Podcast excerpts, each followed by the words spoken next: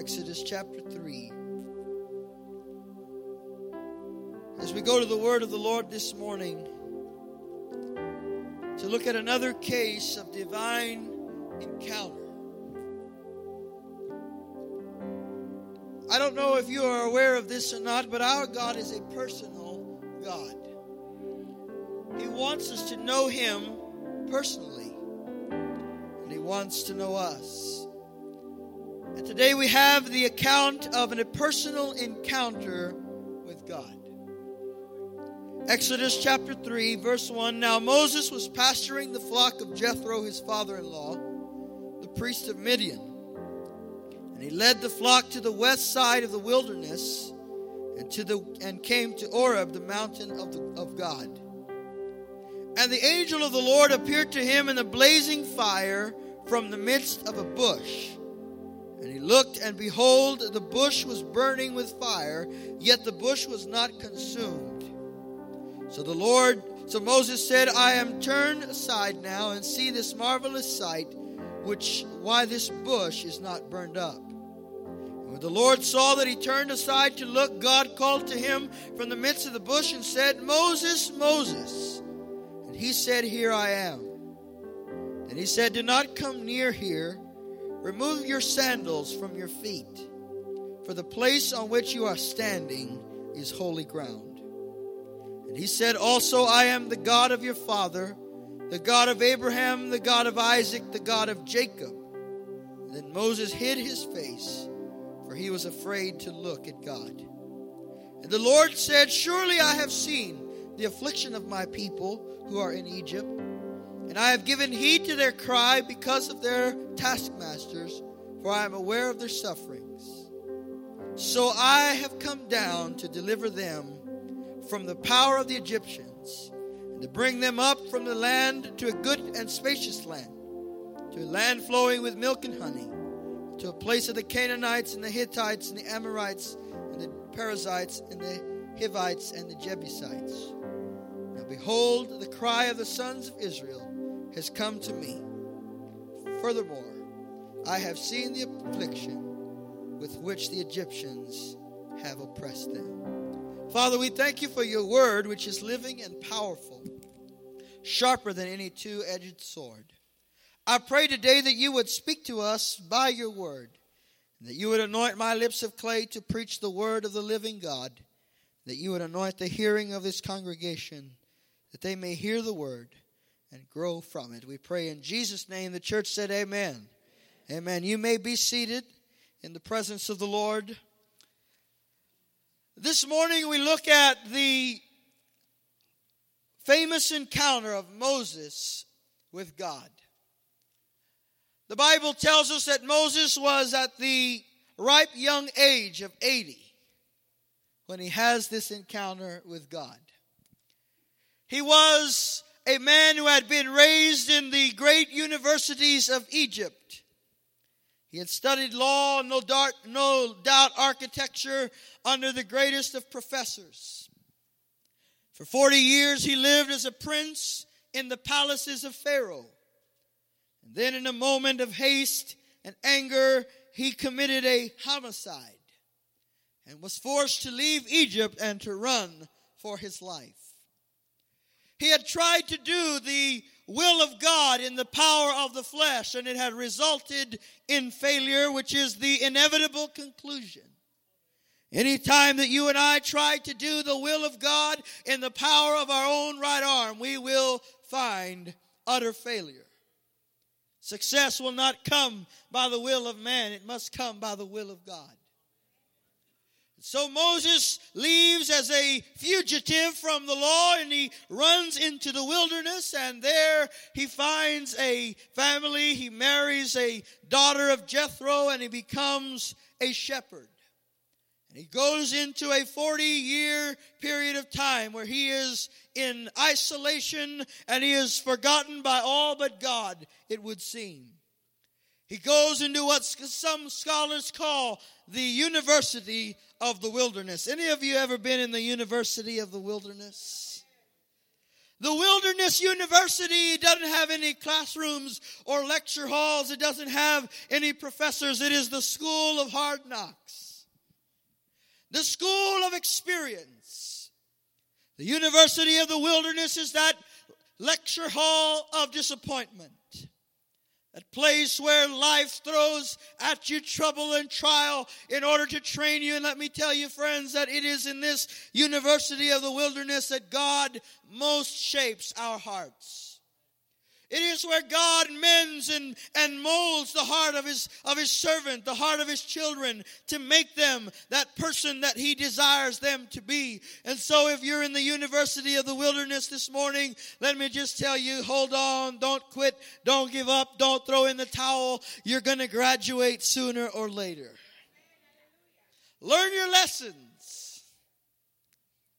Do your homework. And watch God. Suddenly and unexpectedly, 40 years later, he's now an 80 year old man, and he finds himself on the side of Mount Horeb, which the Bible would later call the mountain of God. He finds himself in that location perhaps because it had green pastures and he needed a place to take his flock. We're not altogether sure, but something drew him to that place. And while he is there, God had an appointment with Moses that Moses did not know about. God was on an encounter mission with a man that all had forgotten, and he meets Moses in an extraordinary way. God wants to meet with you, and I know that there are times when He has met with you in unexpected moments. Maybe He kind of elbowed you at night and told you, Wake up, I want to talk.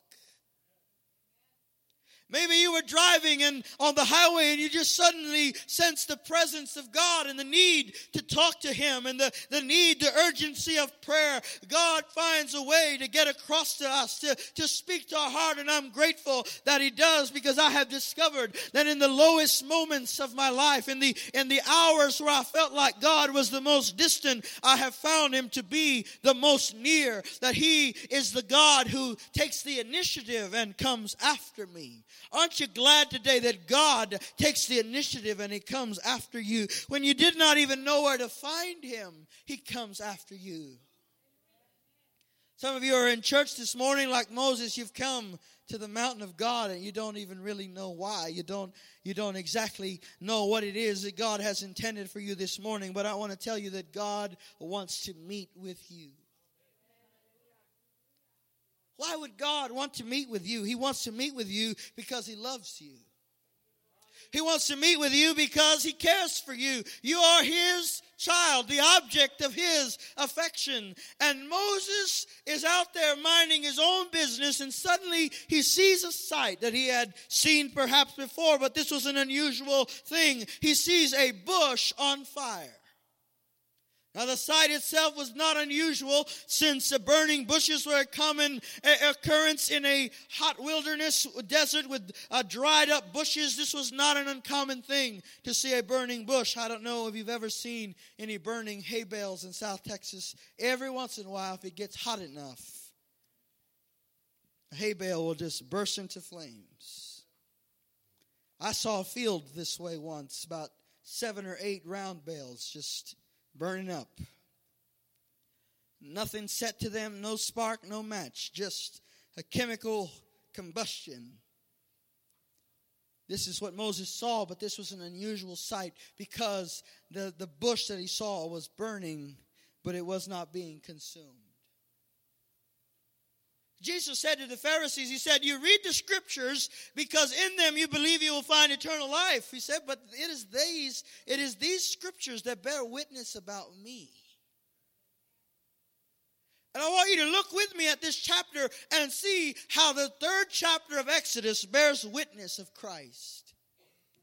For you see, this bush was an uncommon experience. It was an uncommon uh, occurrence because Moses saw a bush that was burning but was not being burned up. It was on fire, but it wasn't being consumed. It wasn't being destroyed. The first thing we notice about this bush, scholars tell us that most likely this was a thorn bush. And if you've ever looked at a thorn bush, you'll realize that thorn bushes don't give any fruit. Serve no practical purpose in the world. In fact, the thorn bush is actually a, a symbol of the curse of, of the fall of man. When man and when Adam and Eve fell in the Garden of Eden, the Bible said that God cursed the earth, and He said, "Thorns and thistles will grow upon the earth." That's why when you leave a piece of land uncultivated for some time, what grows there? Thorns.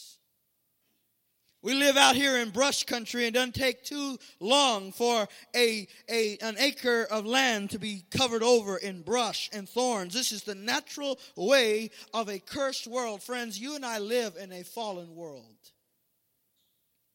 We live in a world that is under the curse and, and, and the, the plague of sin and iniquity. And that is why Jesus Christ on the cross, the, the Roman soldiers, they wove together a crown of thorns and they placed it upon his head. They thought they were mocking him. They thought that they were making fun of the Savior, but they didn't realize that they had placed upon him the very sign and symbol of our curse, the very sign and symbol of our iniquity. Can I remind you this morning that Jesus, when he went to the cross, he carried away the curse of the world. He carried away the curse of sin. Somebody ought to get happy about that. This thorn bush, that symbol of the curse, that perfect type of man. Man without God is a thorn bush, can't bear any fruit has no has no purpose in, div- in the divine order. Man without god is that thorn bush that is absolutely alone and useless. But this thorn bush had a special experience because the bible says that the angel of the lord came upon it when you see that reference to the angel of the Lord in the Old Testament, it's always a reference to the person of Jesus Christ prior to the incarnation. We saw a couple of weeks ago how Jesus entered time in order to visit with uh, with with Abraham in the in the uh, form of Melchizedek. Now, once again, Jesus enters time ahead of schedule, and he comes to visit with Moses at Mount Horeb. The angel of the Lord, the Son of God, appears to Moses in Exodus. In this glorious burning bush, we see that beautiful picture of Christ, uh, the thorn bush, the humanity of Christ, uh, and yet that, that fire, the, de- the deity and divinity of Christ. Do you know, friend, that Jesus is 100% man? He is just as much man and, and, and human as you and I are, and he is 100% God fully God and fully man, manifested there in that thorn bush. The Son of God comes to visit with with uh, with Moses to to make him a a an offer that he cannot refuse, to call him into the ministry. That thorn bush all of a sudden received a whole new life. Moses uh, saw it in the form of fire, but what we saw was divine life on a thorn bush. Can I tell you, friend, that you and I need divine life? You and I need the life of God in our life. The only way that a thorn bush can be profitable in this world is when God comes on it. The only way that a man or woman can be changed is when God comes on him. The only way that your life can be different and be uh, be broken from the curse of the law and the curse of sin is for God to come upon your life. You see, you don't just need to hang around God, you need God to invade your life. And when this invasion takes place, there is a complete and total transformation of your life. If there are any transformed people in here, I want you to say amen. Okay, I, am going to ask that question again. Are there any transformed people in here? Say amen.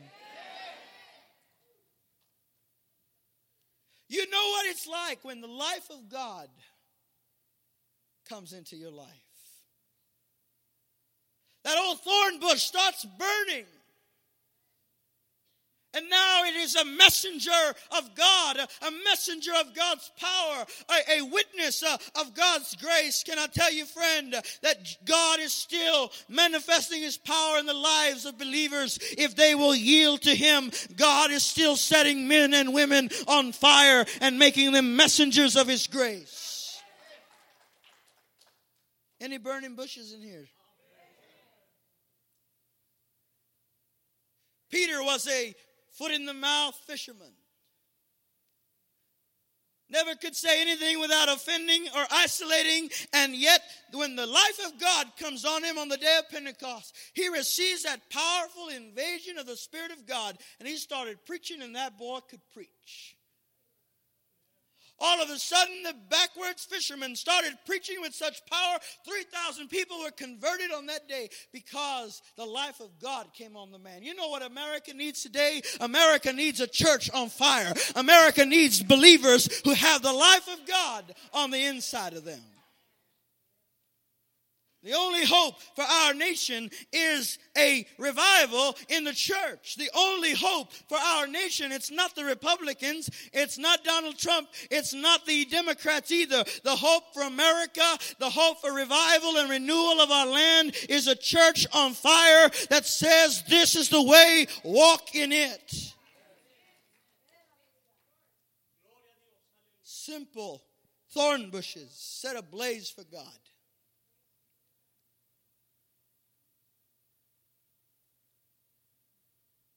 And really, all God is looking for is a place, an altar upon which his fire can fall.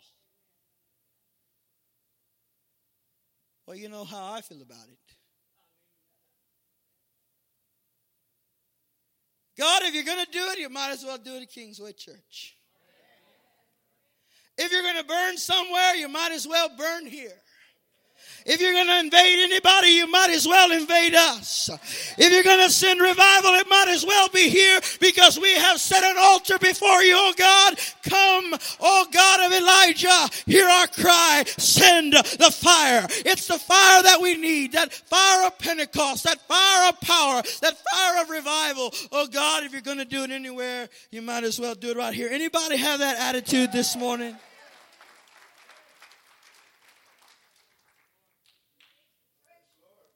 I have a pass me not spirit.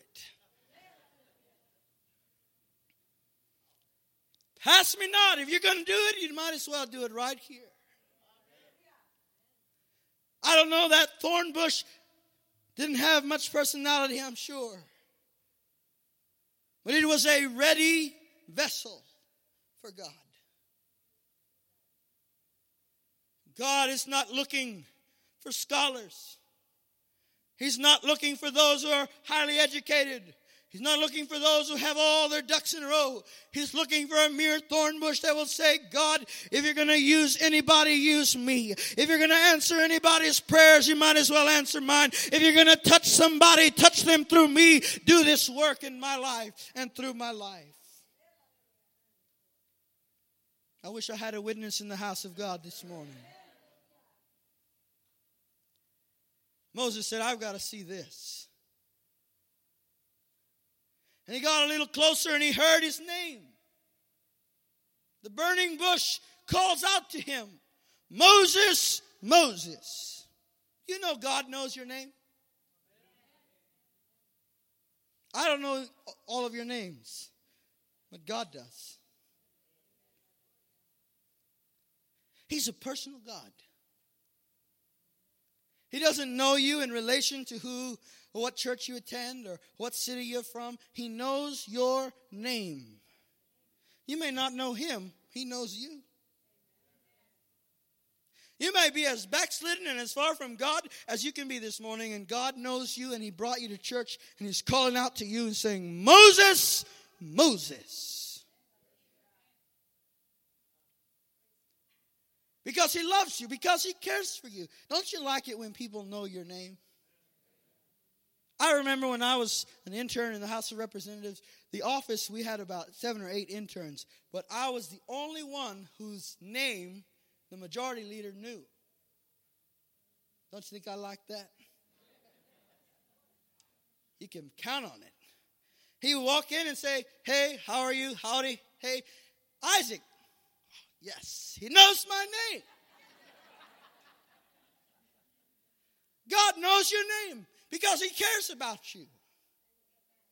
Because he has set his seal upon you, he has set his love upon you, and he is going to pursue you until he has accomplished his work in your life. You can run, friend, but you can't hide because you can be on the opposite side of the mountain and he will say, Moses, Moses.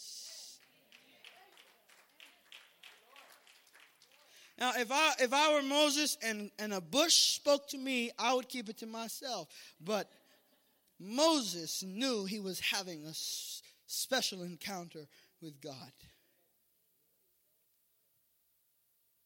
He said, Take your shoes off, Moses. Because the place where you are standing is holy ground. Now, God demands something of Moses at this moment. He demands an act of submission. He demands an act of humility. When you take your shoes off for somebody, you are saying to them, I honor you. I respect you. If you go into a house where it's a custom to take off your shoes when you walk in and you take off your shoes, what are you saying? You're saying, I'm submitting to the order of this house. I'm going to do things the way they're done in here. And so the same thing is Moses is taking his shoes off. He's taking his sandals off. He's acknowledging, I'm going to honor the God who is speaking to me right now. I'm going to do it his way. You see, friend, that's the key to blessing. How many of you want to be blessed? How many of you want to prosper? How many of you want abundance? Everybody. But you know what the key is? It's obedience. Doing God's will God's way. That's the key to, oh, to, to the blessing of God in your life. You wonder sometimes, oh, man, I'm doing all these things right. I have a good job. I'm getting paid well, but I don't have anything left at the end of the, of the month. I just can't seem to make things work out. And you need to look at your life and see where are the areas where you're not taking your shoes off. Where are the areas where you're not honoring God? Where you said, God, I honor you in everything but this. And God is saying, No, I don't want you to honor me in everything, but I want you to honor me in everything. We think God is like Luby's. We go in and we say, I don't like that. I want this. I'll take that. Not that I don't like green jello. But God isn't Luby's. He's saying, Look, I'm going to form you. I'm going to shape you. I'm going to make you. I'm going to build you. And it's going to require you to submit to my will. It's going to require you to do it my way, to accept my plan for your life. I love the song that we've been singing the last few weeks. I have surrendered to your design. What an extraordinary confession to say, God, I have surrendered to your plan, to your design. I, I had a, a, a, house with a three car garage and a pool, but you designed a different house, and I'm going to surrender to that. I'm going to submit to that. I had, I had my life planned out X, Y, Z, but you had it ABC, so I'm going to submit to that. I'm going to yield to your plan. And friends, there is no end of blessing that God will give that servant of His, that man or woman that will say, God, I surrender to your design. I surrender to your blueprint, to your plan. God says, that's a man or woman that I can bless. Sometimes His way is different, His plan is different than what we anticipated. But if we will yield to that, What does it mean to yield? It means you give someone else the right of way. When you yield, you're giving God the right of way in your life. We give God the, the, the, the right of way, the right to do what He wills. And when we follow Him, he accomplishes his perfect, perfect will in our life. Moses is about to enter an extraordinary period of his life. He's about to be promoted to being the greatest prophet in the Old Testament passages of Scripture, and yet he has to first take off his shoes. Can I, can I just let you know on something? Usually, great things start with small acts of obedience.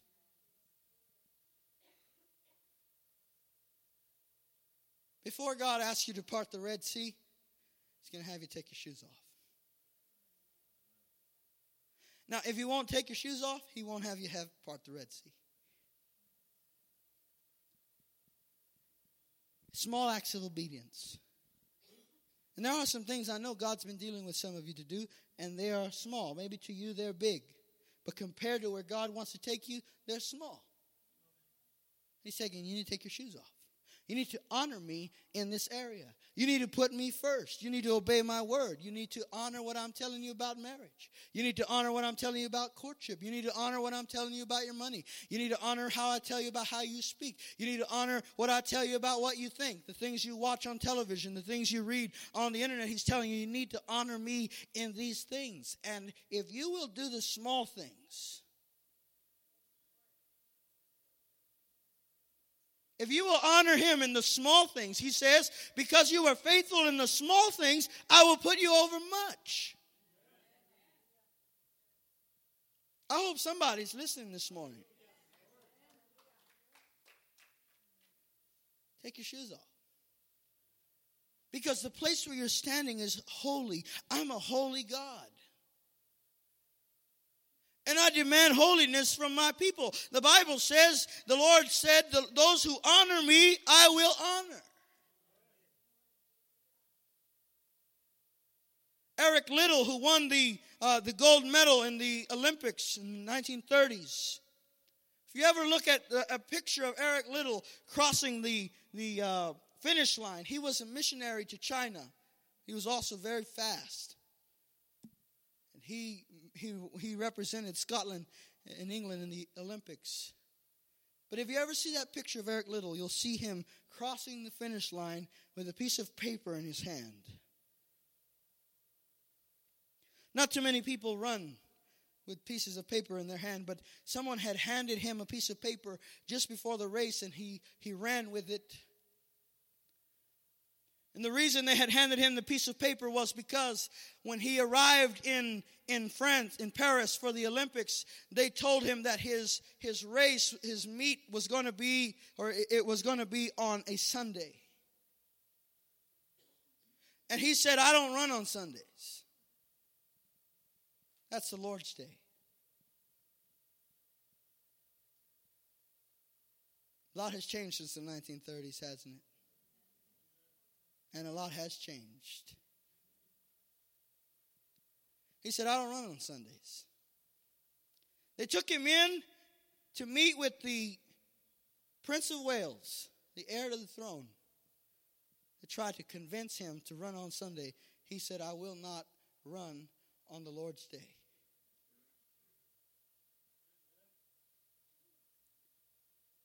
And some changes were made and he, he ran on a different day. And the day that he was going to run they handed him a piece of paper. He opened it and it said those who honor me i will honor. A quote out of the book of first samuel. And you can see that picture in, in eric Liddell as he crosses gloriously across the finish line. And in his hand is that promise those who honor me i will honor But the quote says further those who despise me, I will despise. God is a consuming fire. He demands total surrender, absolute commitment. But He says, if you honor me, I will honor you. If you put me first, I will make something of you. I will do something great in your life. And so today, God is calling out to somebody saying, Moses, Moses, take your shoes off. Put me first. Honor me in everything and, and watch what I'll do. Watch me work. Now, he gives Moses four words of encouragement that I want you to jot down before we pray. Are you ready? How many of you could use a word of encouragement this morning? Did you have a rough week? Could you use a word of encouragement? Does October seem like it's already been a full month? You ready for a word of encouragement? All right, number one, verse 7. Exodus chapter 3, verse 7. The Lord said, I have surely seen the affliction of my people. Tell your neighbor, God sees you. That's good news, isn't it? He said, Moses, I have seen the affliction of my people. Our God is not a blind deity. He doesn't have a blindfold over his eyes. He says to you today, I see you. Now, if you are a righteous person, that's good news. If you're unrighteous, that should make you a little uneasy. Why does a thief always look to the right and the left and before and behind, but he never looks up?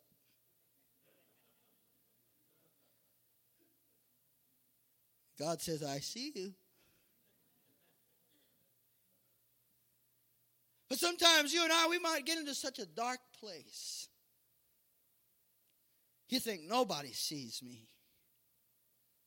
Nobody knows what I'm going through. Nobody knows my, my condition, my affliction. Nobody can understand where I'm at. And God says, I do, I see you. Because even when you are surrounded by the darkest of all darkness, he says, even the darkness is not dark unto me. He is light and he can see you right where you are. My Lord, that's good news this morning. When I thought that nobody saw, God saw. The tears you shed, you thought nobody saw, God saw them and He collected them in a bottle. Those moments of anxiety when you looked around and you said, Where is my help? God saw you and He said, I am your help. I am your strength. I am your deliverer. Somebody ought to give God praise. Hagar, that Egyptian I spoke to you about last Sunday night, had been sent out of the camp of Abraham with her little boy. He's crying in the desert of thirst. The angel of the Lord appears to her. And she says, I see the God that sees me. I have a God that sees me. David said, The gods of this world have eyes but they cannot see. I traveled as a missionary in China. We, we went to a Buddhist temple because we were tourists during the day. And we were missionaries by night. And so we climbed this, this mountain to get up to see this, this temple. And uh, we got in there, and I did what the apostle did at, at the empty tomb. I just kind of peeked in to see what was going on. And I saw a, a trinity of Buddhas. I didn't know that they had, uh, they had that going on, and they had three Buddhas. The first one was tall and thin, not like the guy you see at the restaurant, and and he was colored. He was painted in beautiful colors. The next Buddha was also tall and thin, but he hadn't been painted yet. It was just a clay structure. The third one was a, a mound of dirt and clay and straw that was going to be formed into this Buddha. And I thought as I peeked in, I said, Man, I'm so glad that I don't have to go around the world preaching a God made out of dirt. I'm glad I get to go around the world preaching a God who has eyes and he can see. The psalmist said, The gods of this world have eyes, but they can't see. They have ears, but they can't hear. They have a throat, but they cannot utter a sound. They have hands and arms, but they cannot embrace you. But our God is in the heavens. He has eyes and he can see. He has arms and he can embrace you. He is your perfect and, and all sufficient help in the time of trouble. He says, I see you. And not only that, but further, he says, I have seen the affliction of my people who are in Egypt, and I have given heed. In other words, I have heard their cry. Tell your neighbor, God hears you. That's good news. I have a God who can see, but I also have a God who can hear. He hears the prayers of his church. You know, there's only one prayer God doesn't hear. That's the prayer you don't pray. But God will hear your prayers. He is attentive to the cry of his church. He is a he is not he has not ignored the cry of his people, but rather he hears us. He understands our need, our affliction, but he can hear our prayer. When we call out to him, he is ready to answer. He is ready to be at our side. He said, I have heard the cry of my people. Are you a praying Christian? God hears you. Sometimes God hears me when I'm not even officially praying. Ever happened to you? Sometimes I'm praying because I like to pray all the time and you know just throughout my day i'm talking to god but i don't always i'm not always officially praying like lord i come before you and, i'm just talking and he hears me and i, and I think well, that's weird he just he just answered a, a, a thought, a, a a, a notion of what I wanted to pray about, but I didn't even actually do it officially. I just talked to him and he heard me. That's the kind of God that we have. He is a personal God and he hears our prayers. And guess what? You can hear his voice. Jesus said, My sheep hear my voice. Any sheep in here? He didn't say anything about the goats, but he said, My sheep hear my voice. Third encouragement I have heard the cry of my people, for I am aware of their sufferings. Tell your neighbor, God knows. God sees God hears, God knows. There's a lot we don't know. A lot we don't understand. A lot we can't grasp, but God knows. And sometimes, friend, the only comfort you have in a moment when you don't understand is knowing that God knows. Sometimes that's all the understanding, all the all the un, un, all the peace you know and have is just to know that God knows. But let me tell you, friend, there's so much peace in that. Just the fact that God cares and that He knows, that He understands. Can I tell you today, God knows? I don't know what you're going through. I don't know what you're facing. I don't know the mountain you're up against, and I don't know the valley you might have fallen into. I don't know the ruts in your life. I don't know the sin that's persecuting your soul, but I know this God knows and He cares.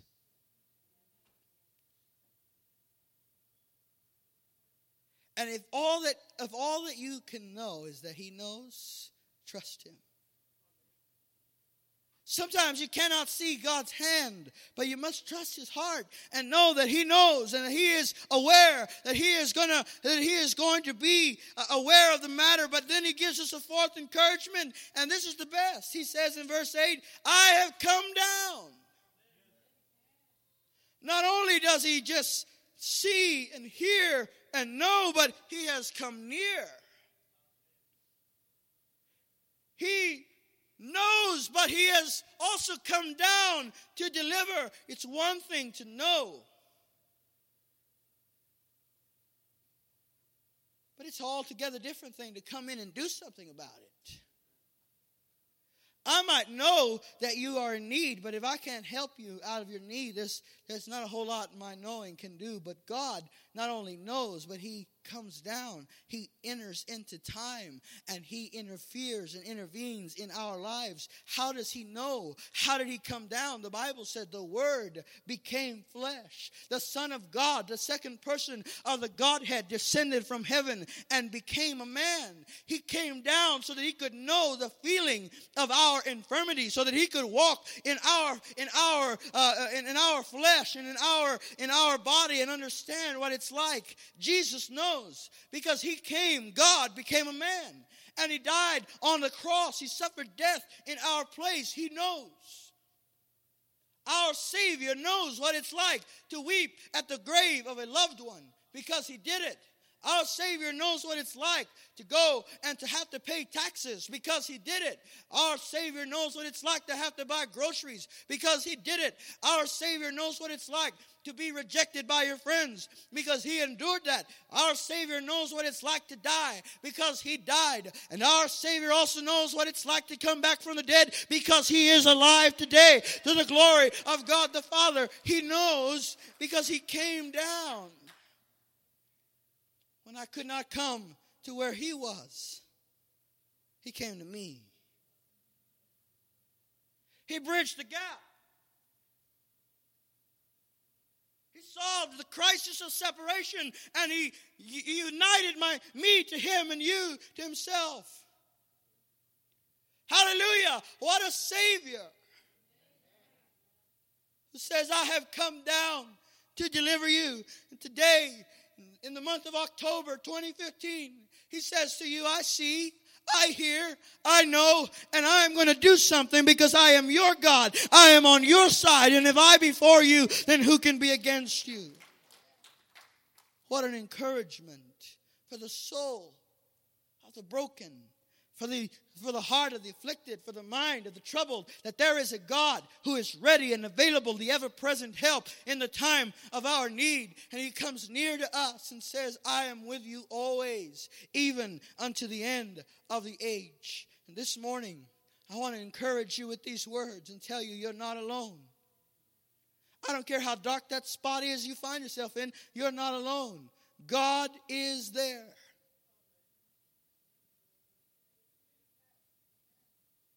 He is present. And He's available. He says, Call upon me, and I will answer you.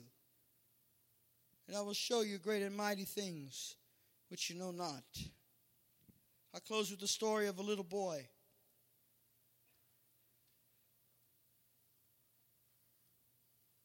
An armed assailant broke into their home. In the crash, he and the noise, he managed to hide in the closet. And he heard the murder of his mother and father.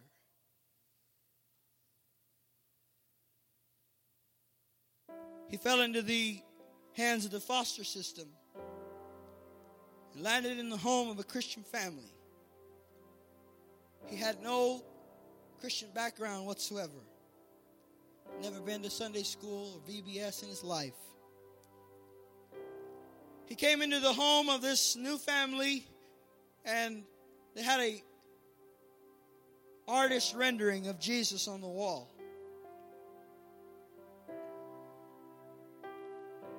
He said, What's his name? He said, Well, that's Jesus. He said, I know him. He said, How do you know him? He said, Because the night that my parents were killed, he came and sat with me in the closet. He told me not to be afraid. Can I tell you, friend, that that's the tenderness of our Savior? He cares for you. So much that He died that you might have life. And today he says, Moses, Moses, he calls out to you personally. He said, Let me take you in my arms. Let me handle this. Throw your cares, just thrust them on him. He says, Cast your cares upon me. It has the, the impression of, of a thrust to take something heavy and to cast it over. Today he says, Take that burden you bear and just throw it over on me. I'm big enough. My shoulders are big and broad, and I will hold it and I will carry it for you, and I will be your help in the time of trouble.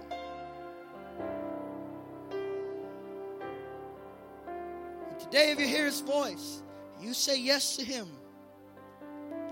He'll not only be your help, but he'll be your Savior. Because, friend, the greatest need of your life is a Savior. The greatest need of your heart is to make Jesus Christ the Lord of your life. That's the first thing you have to do in order to get things right with God is confess your sin to him. The Bible says that if you will confess your sin to God, that he is faithful and just to forgive you of all unrighteousness. And maybe you walked into church this morning with a guilty conscience. A track record of sin. Today you can be free. Today your conscience can be clean. In the presence of the Almighty God. Would you stand? I'm going to ask the church to bow in prayer. No one moving around, please. This is a holy moment. Just bow your heads in prayer. I want to make two invitations. First of all, if you would say, Pastor, I don't know Jesus Christ as my Savior. I know about him, but I don't know him personally. I've never given him my life.